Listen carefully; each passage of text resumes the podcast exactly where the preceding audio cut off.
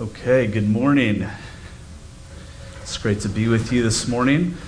Uh, my name is Bryce. I'm the pastor here at Resurrection OC. And uh, I would love to invite you to turn with me in your Bibles to Revelation chapter 21. If you uh, were with us at the beginning of 2019, we began 2019 uh, in the book of Revelation, and uh, over the year we've kind of um, looked at most, well, a, a large uh, portion of the book of Revelation. And now, as we are finishing out the year, these, uh, these next three weeks, we are going to be looking at the end of the story. Uh, understanding the end of the story helps us understand the reason for Jesus coming in the middle of the story. And so I'm going to invite you to stand with me as I read. I'm going to read all of chapter 21 of Revelation uh, for us this morning. Let's hear God's word together.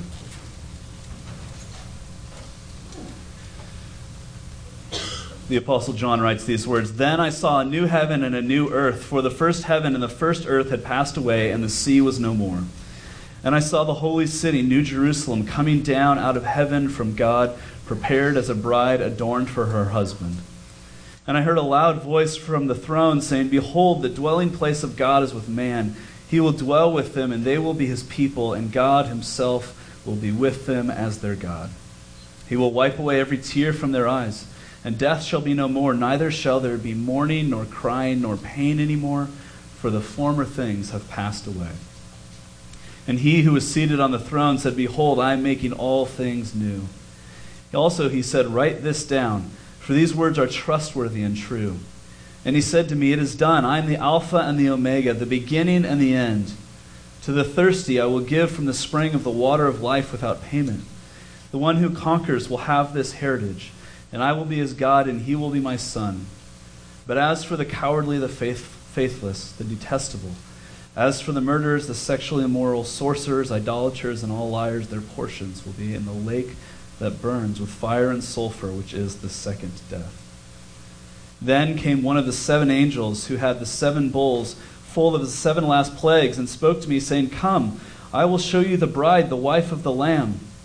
And he carried me away in the Spirit to a great high mountain, and showed me the holy city Jerusalem coming down out of heaven from God, having the glory of God, its radiance like a most rare jewel, like a jasper clear as crystal.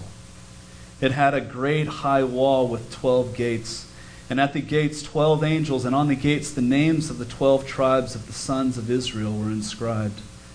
On the east three gates, on the north three gates, on the south three gates, and on the west three gates. And the wall of the city had twelve foundations, and on them were the, na- were, were the twelve names of the twelve apostles of the Lamb.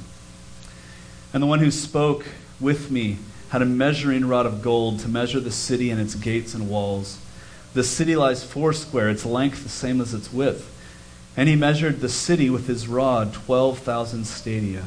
Its length and width and height are equal. He also measured its wall 144 cubits by human measurement, which is also an angel's measurement. The wall was built of jasper, while the city was pure gold, clear as glass. The foundations of the wall of the city were adorned with every kind of jewel.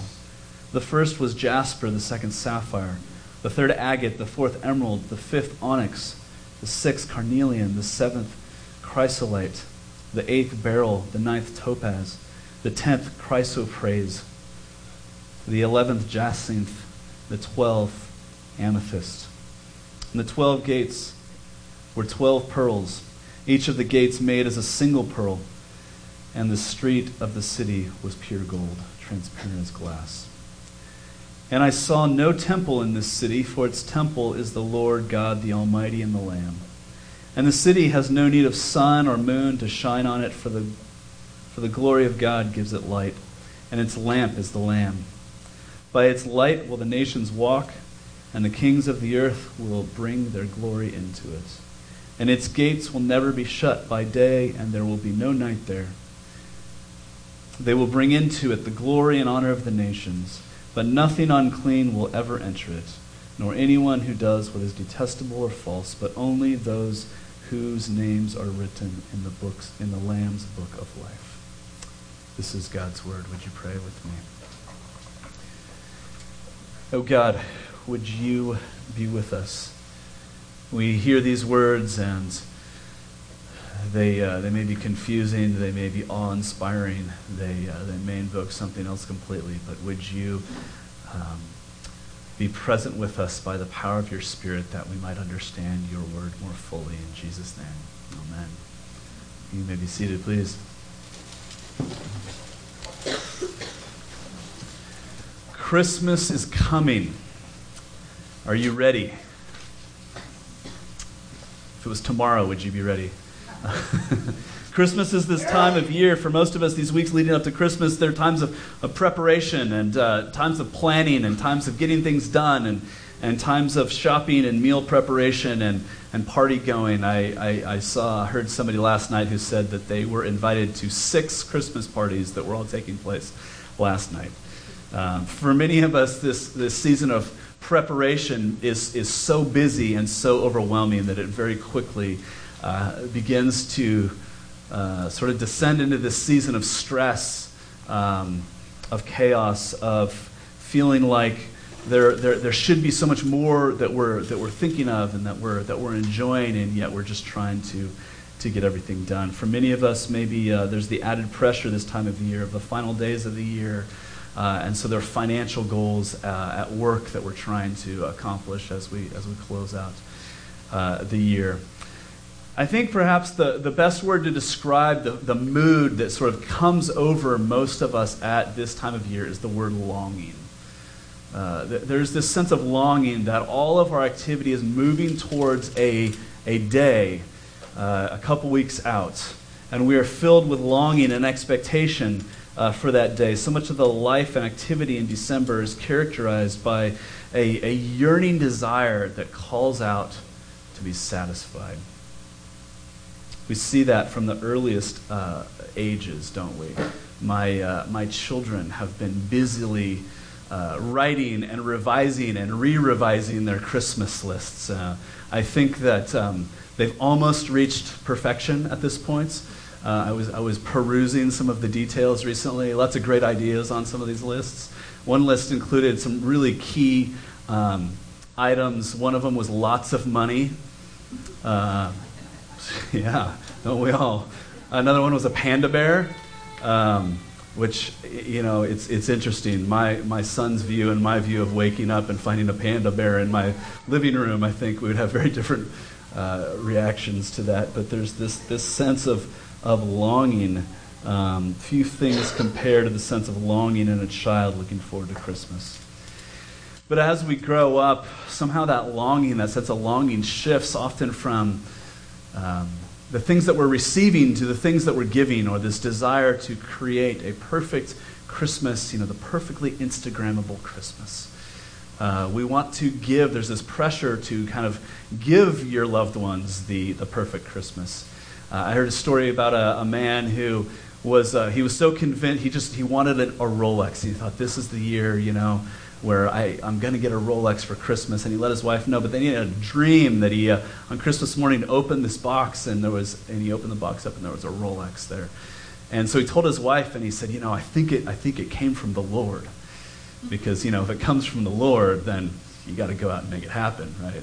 And so Christmas morning came, and under the tree with his name on it, there was a box, and, and he was so excited. And he thought, yes, this is it. And he, as he opened up the box, he didn't, the weight didn't feel kind of right. And, and he opened the box, and finally there was a book that, that was titled How to Interpret Dreams uh, there. uh, there's this pressure to give our loved ones a, uh, a perfect Christmas. In this season of longing, we want uh, so much. We are filled with longing as we march towards December 25th.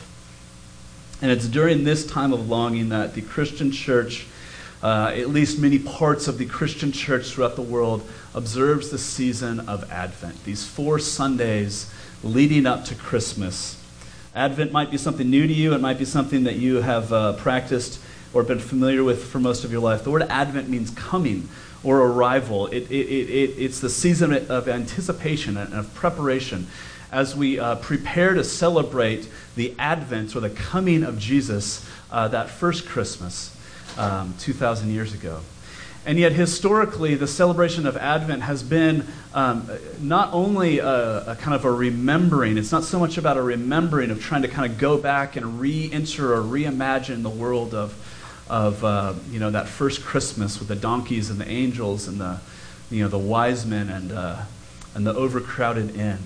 Uh, it, it, it's certainly about that, but it's, but it's even more so uh, a looking forward to the second advent of Jesus um, the second coming of Christ, the, the Christian hope.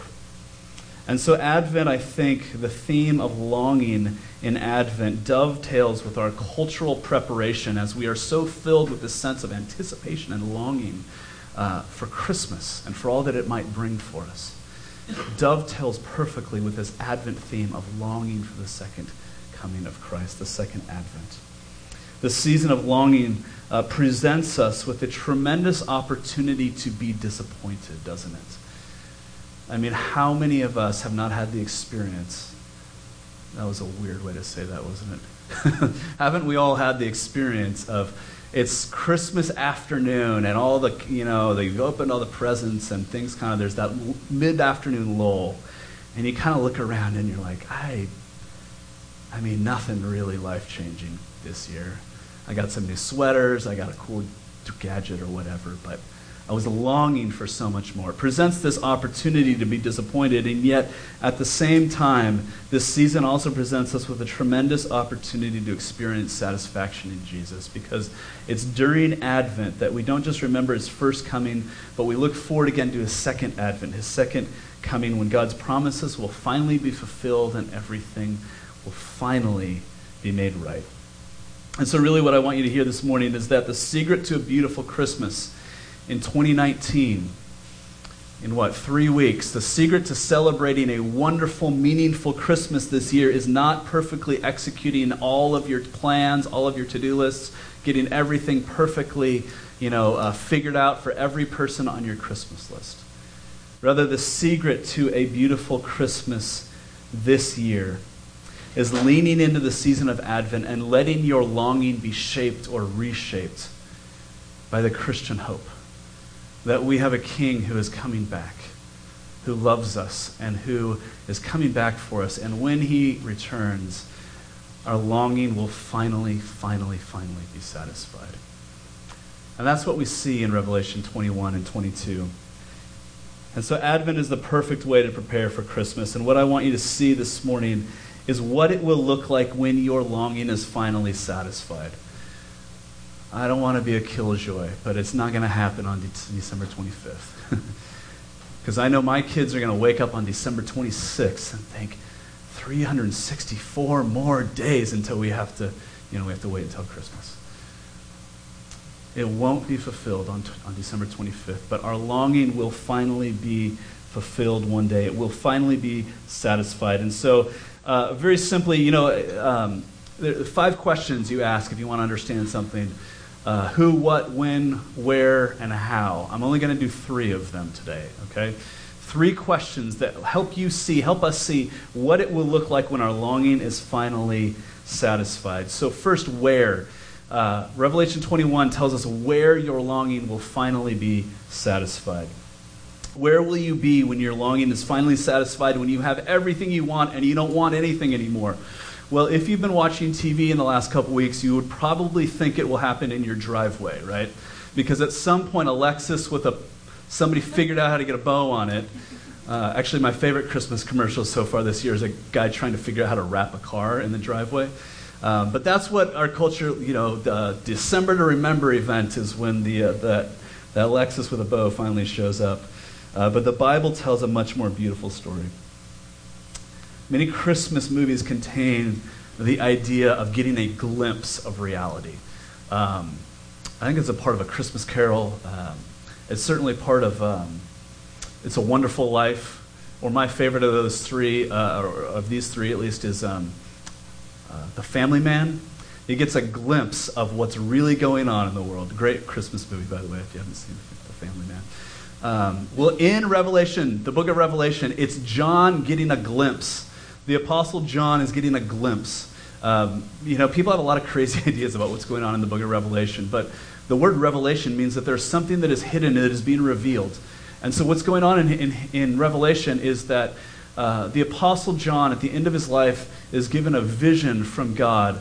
Uh, and it's not really a vision about crazy stuff that'll happen right before the world is destroyed or something like that. Um, but really, what it is, it's, it's the curtain is being pulled back on human history. And uh, the, the purpose behind human history is revealed to John. And so at the end of this book, at the end of the book of Revelation, where John gets a glimpse, uh, he, he, in these final chapters, sees this moment that all of creation is longing for, even if we don't know it. And the way that it's described um, first tells us about the location, the location where this will happen. He describes the location in a couple different ways in verses 1 and 2. He says it'll take place in a new heaven and a new earth. And then he says that it'll happen in the holy city, New Jerusalem. And what he's describing isn't some like ethereal place uh, far away in the clouds where um, the followers of Jesus will live as like disembodied spirits playing harps. What he's describing is a very physical reality. Um, what he's describing is a heaven and an earth which have been completely remade. And we understand this more fully when we see in verse 5 because uh, John hears the voice. It says this, and he who is seated on the throne, who's God, right, says, Behold, I am making all things new. Uh, God says, Behold, I am making all things new. There's a time coming when God will make all things new. And notice he doesn't say, God doesn't say, I'm making all new things. He said, what, he, what does that mean? He, said, he says, I am making all things new. Uh, they will be the same and yet completely different. Last, uh, a couple weeks ago, I guess a week and a half ago, I got a maybe a glimpse of what this, I think, looks like. I don't, you know, I don't mean to overstate that. Uh, but um, as many of you know, our family was in Big Bear for um, Thanksgiving week. And when we got there, you know, the, the, ground is dry, and Wednesday and Thursday of Thanksgiving week, it snowed and snowed and snowed, and I think it dumped like two and a half feet, over two feet. I mean, a ton of snow. And uh, the experience of seeing a place where the ground is dry and then waking up the next morning and it's covered in snow is uh, the most, I, I, think, incredible picture I can think of of what God is going to do when He makes everything new. Because when you wake up and, uh, and the place that was brown uh, is now covered in two feet of snow, what's happening is that everything is exactly the same as it was and yet totally different. Um, everything is covered in a layer of clean white. It's beautiful. Uh, I, I love actually going out at night when it has snowed because if the moon is shining, everything glows and it's beautiful. And a layer of insulation has covered everything, and so everything is quiet. Some beautiful thing. when the sound of the world has been muffled. And yet, it, and it also like it changes the pace of life where people who are neighbors that just wave at each other kind of casually and don't remember anybody's name actually come out and shovel drive walk, driveways and, uh, and sidewalks together. Everything is the same, and yet it is completely transformed. And I think that that is, in some small way, what Revelation 21 is picturing for us. All of human history is longing for this. Every human heart longs for. It. My wife always asks me, "What do you want for Christmas?" And I and I'm always tempted to say something like, "What what I want for Christmas is something I can't tell you because what I really want is for you to know me so well that you find this thing that I didn't even know I wanted. And I open it, and it's going to feel like my life has meaning because I'm so known by this person who found something better than I could have ever thought of and gave it to me. And you're giggling, but that is what happens when Revelation 21 is not future but present tense when everything is remade and made new, will feel like that person who knows you better than anyone else has given you what you needed all along and didn't even know it. One day, says John, giving us a glimpse of what's real, one day heaven will come down to earth. God will once again dwell with us and everything will be made new and you will finally be satisfied. Okay, that's the where. What about the who? Secondly, who is this describing? It's interesting here, I think, because as John is describing the New Jerusalem, as we read this, he's describing a city and it has walls and it has measurements and it has gates, it has foundations. And so he's describing a very physical city, and yet, and yet it says in verses 9 and 10, it says, Then came one of the seven angels who had seven bowls full of the seven last plagues and spoke to me, saying, This is what the angel said to John, Come. Is that rain? Wow, okay, cool. Um, this is what the angel said Come, I will show you the bride, the wife of the Lamb. And he carried me away in the Spirit to a great high mountain, and he showed me the holy city, Jerusalem, coming down out of heaven from God. Okay, do you see what's happening? He says, Come, I will show you the bride. And he takes him up and shows him the bride, but what he sees is the city. The bride is the city. And so, what, what Revelation 21 is telling us is that the, the, the city of God is not just a where, but it's also a who.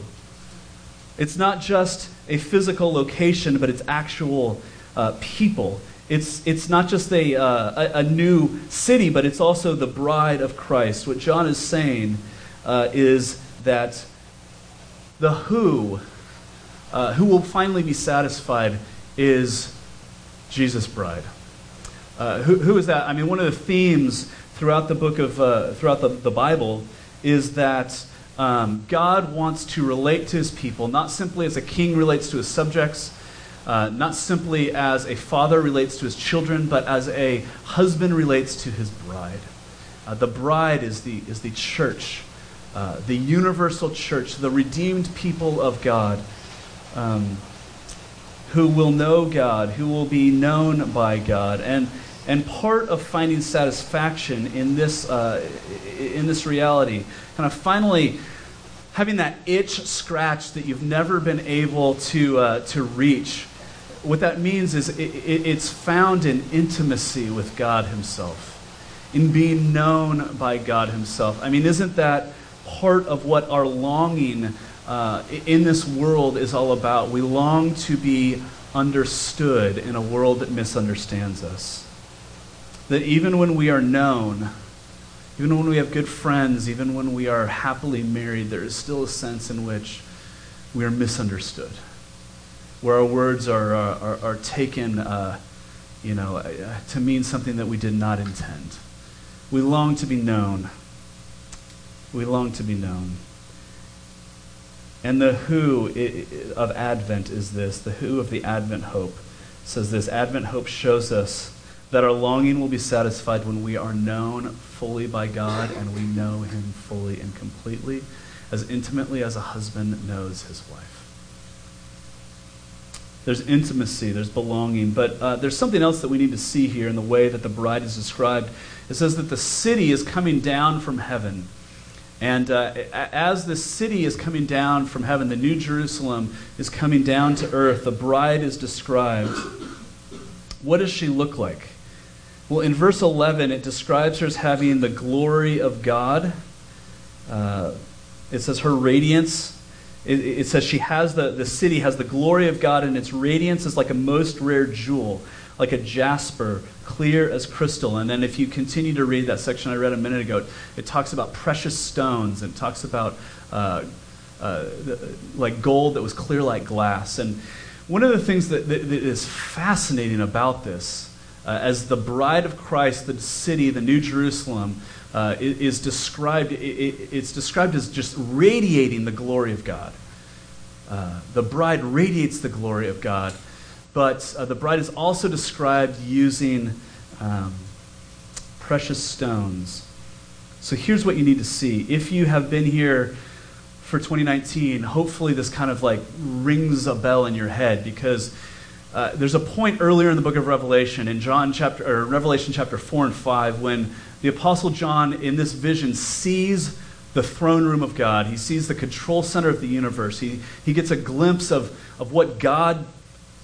I mean, it's mysterious. The God who has no body, what he actually looks like. And so, in Revelation four and five, uh, he describes God seated on his throne. And in Revelation 4, it says this He who sat on the throne had the appearance of jasper and carnelian, and around the throne there was a rainbow that had the appearance of an emerald. And before the throne there was, as it were, a sea of glass like crystal.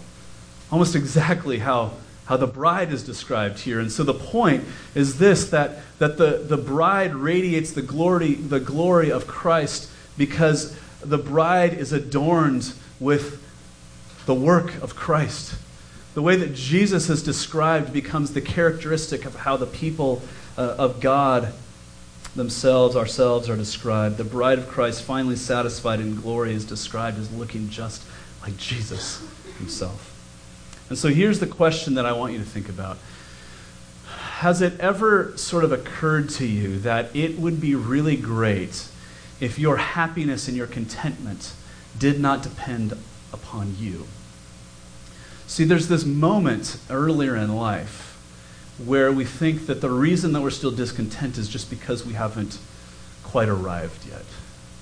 And then there's another moment that is typically called a midlife crisis, where you begin to realize that the biggest problem in your life is you. The biggest problem in my life, the biggest obstacle to my future is me.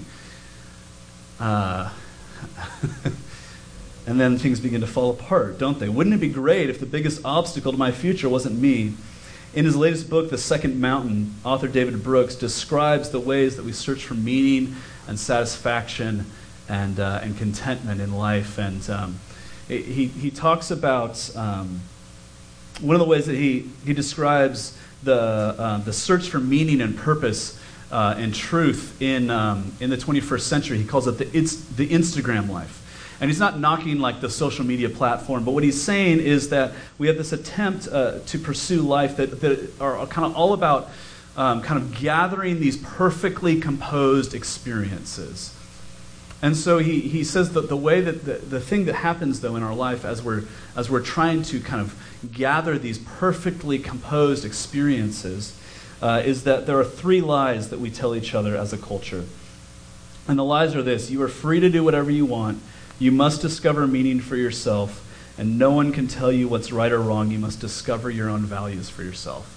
And David Brooks describes these as like giving somebody a huge, beautifully wrapped Christmas present and opening it to discover that the box is empty.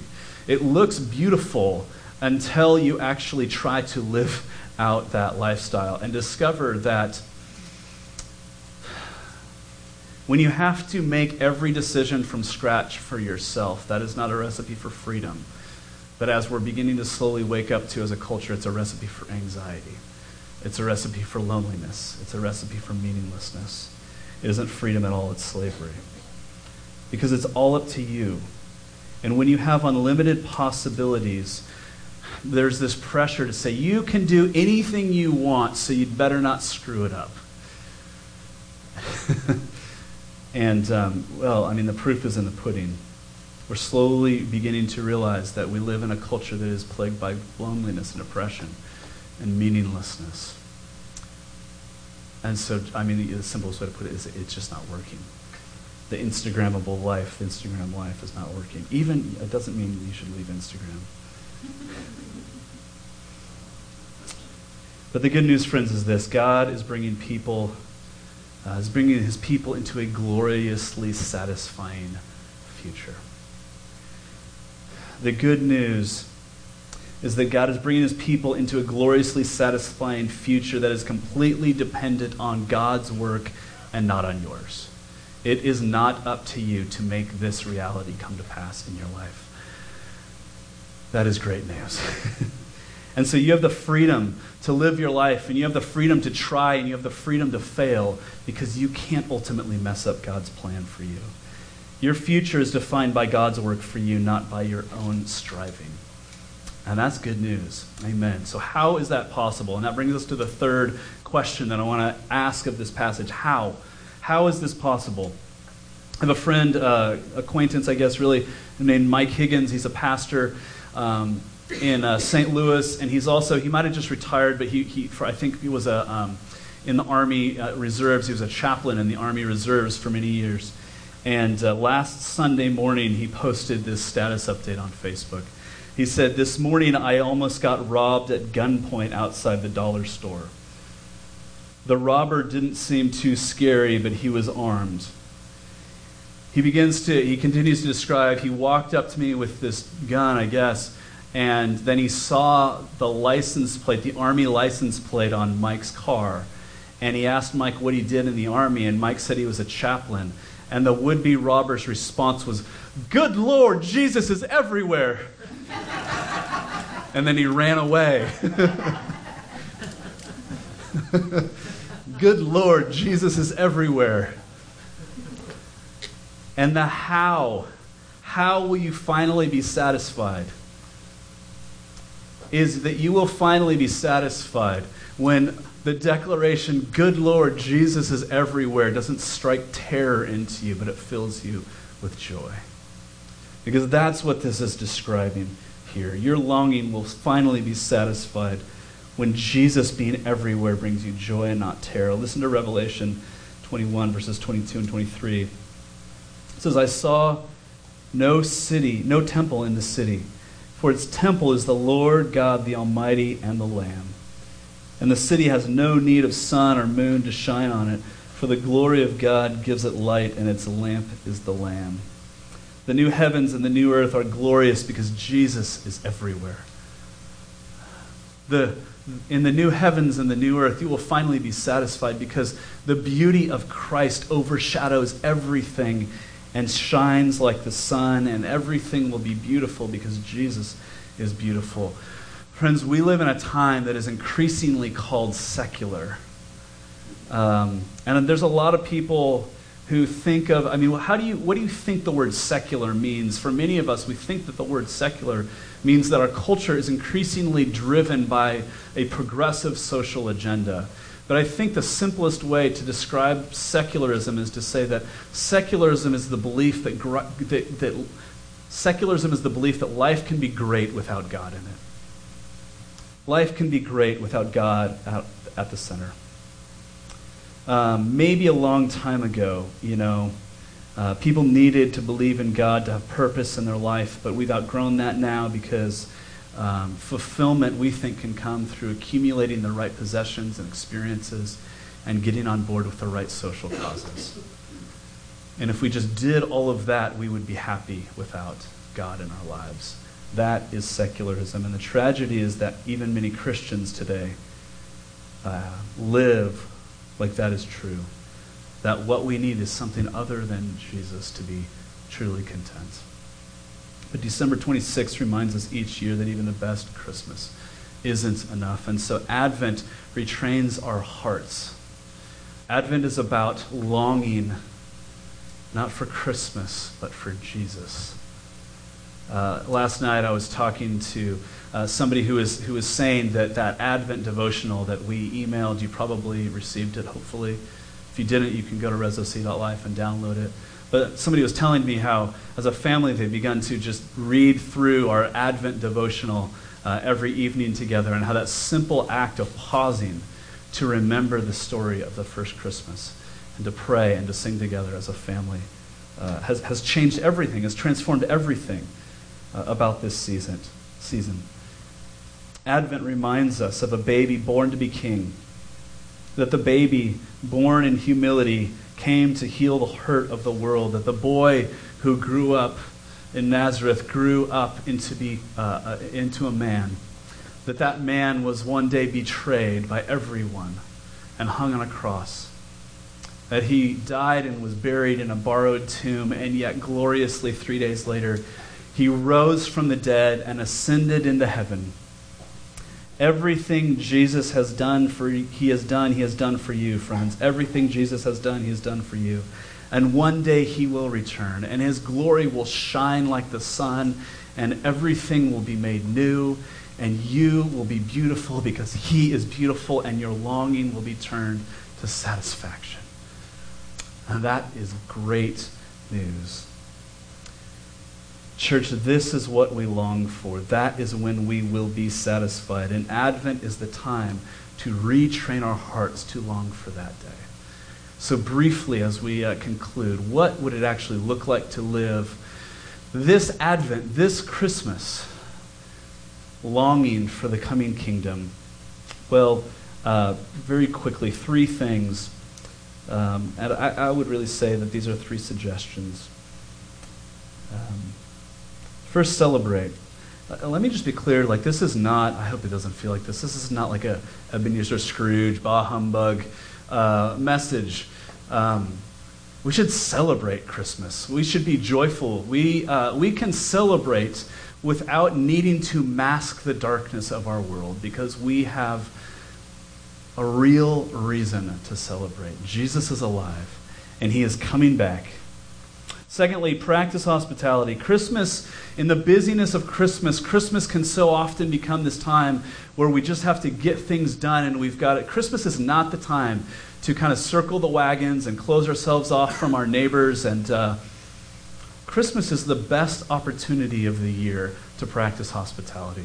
Last night, uh, Destin and Jen, Stevie, uh, held a, a Christmas party where they just invited well, they invited all of you, and many of you were there, but they invited people from, uh, from work and people from the other parts of their lives to come, and it was fantastic. It was great. I mean, there was food and there was wine, but there was good uh, friends. Uh, and Dustin explained the story of Christmas uh, to everybody there. It was just, it was an awesome thing to, uh, to behold. And that's, that's what practicing hospitality looks like. Um, now, maybe you're going, I don't know my neighbors. Christmas is the best time of year to go to your, your neighbors whose names you've forgotten and realize they've forgotten your names too. And you just go around and say, Hi, I know that we've been waving at each other for four years now, but I'm sorry I forgot your name. And we're hosting a Christmas gathering in a couple weeks, and we'd love for you to come. It's just a great excuse.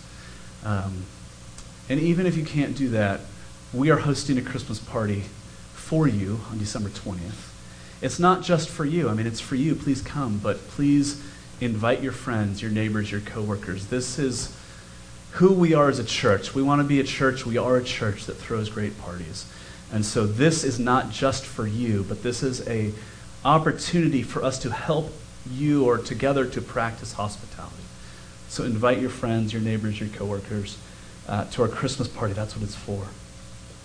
And then the third thing is to live with hope. Live with hope this Christmas season, this Advent season. Biblical hope is not a wish. Um, biblical hope is not saying, I really hope I get that panda for Christmas. I know it's not going to happen, but I'm hoping. Just want to make that clear for this uh, front row over here. uh, biblical hope is not wishing for something. Biblical hope is living now in light of the certainty of God's future. And so, living with hope means that we live this Christmas joyfully, celebrating, practicing hospitality because we don't need it to be more than it can possibly be. Because we're not longing for something to happen on December 25th, but we're longing for something that, uh, I don't know, could happen before then. we're not longing for something that can le- only leave us longing for more. And, and, the best way for me to explain what I mean by that is, is this uh, I, I, think I've said this before, but it's been a few years. Um, I love to ski. I, there, I don't think, I can't think of anything I love in life as much as skiing. Um, I'm a very, I, am a good skier. I'm not, not bragging. It's just, it, it, it, I love to ski. It's beautiful. It's quiet. It's exhilarating, and it's like the only thing that I can do well without trying. Um, I love to ski. I, I uh, for six years, we lived in a place where I got to ski, um, you know, sometimes twice a week. Uh, it was my job to go skiing with college students. It was amazing. I loved it. Um, I, uh, I, I, skied maybe 30 days a year. I mean, it was awesome. Uh, I've skied, I, I have never skied and left going, I'm satisfied. I have left skiing exhausted, but always wanting more. I have never skied enough to make me feel like it was enough. And um, friends, living with hope means experiencing everything that life has to offer and turning the longing that it stirs in us into longing for God's coming kingdom, not for longing, not into longing for more of that same thing. And that is what, um, the, the best way I can unpack that for you is to close with this quote from C.S. Lewis. I've been reading recently his, um, well, it was really just an essay called The Weight of Glory. And uh, in that essay. He says this He says, At present, we are on the outside of the world, the wrong side of a door. We discern the freshness and purity of morning, but they do not make us fresh and pure. We cannot mingle with the splendors that we see. And that's, I feel like, what I'm experiencing um, skiing, the beauty of this, and yet somehow I want to get it in me, and it's not enough. And whatever it is that you love to do that fills you with longing, you want to get it in you, and yet it doesn't make you new, it doesn't fill you. We cannot mingle with the splendors we see, yet all of the leaves of the New Testament are rustling with the rumor that it will not always be so. Someday, God willing, we will get in. This is what Advent is all about. Would you pray with me? Oh, Jesus, we thank you for uh, this beautiful glimpse of what our future holds because you are on your throne. And Jesus, I pray that uh, this Advent season, as we uh, plan and celebrate, that we would be people who live with Advent hope. That our longing would be transformed from things um, that will fulfill us for hours or days. And you would reshape our hearts to long for uh, that day when you will finally make all things new. And we will be clothed in your glory. And everything will be finally right. Help us to long for that day, we pray in Jesus' name. Amen.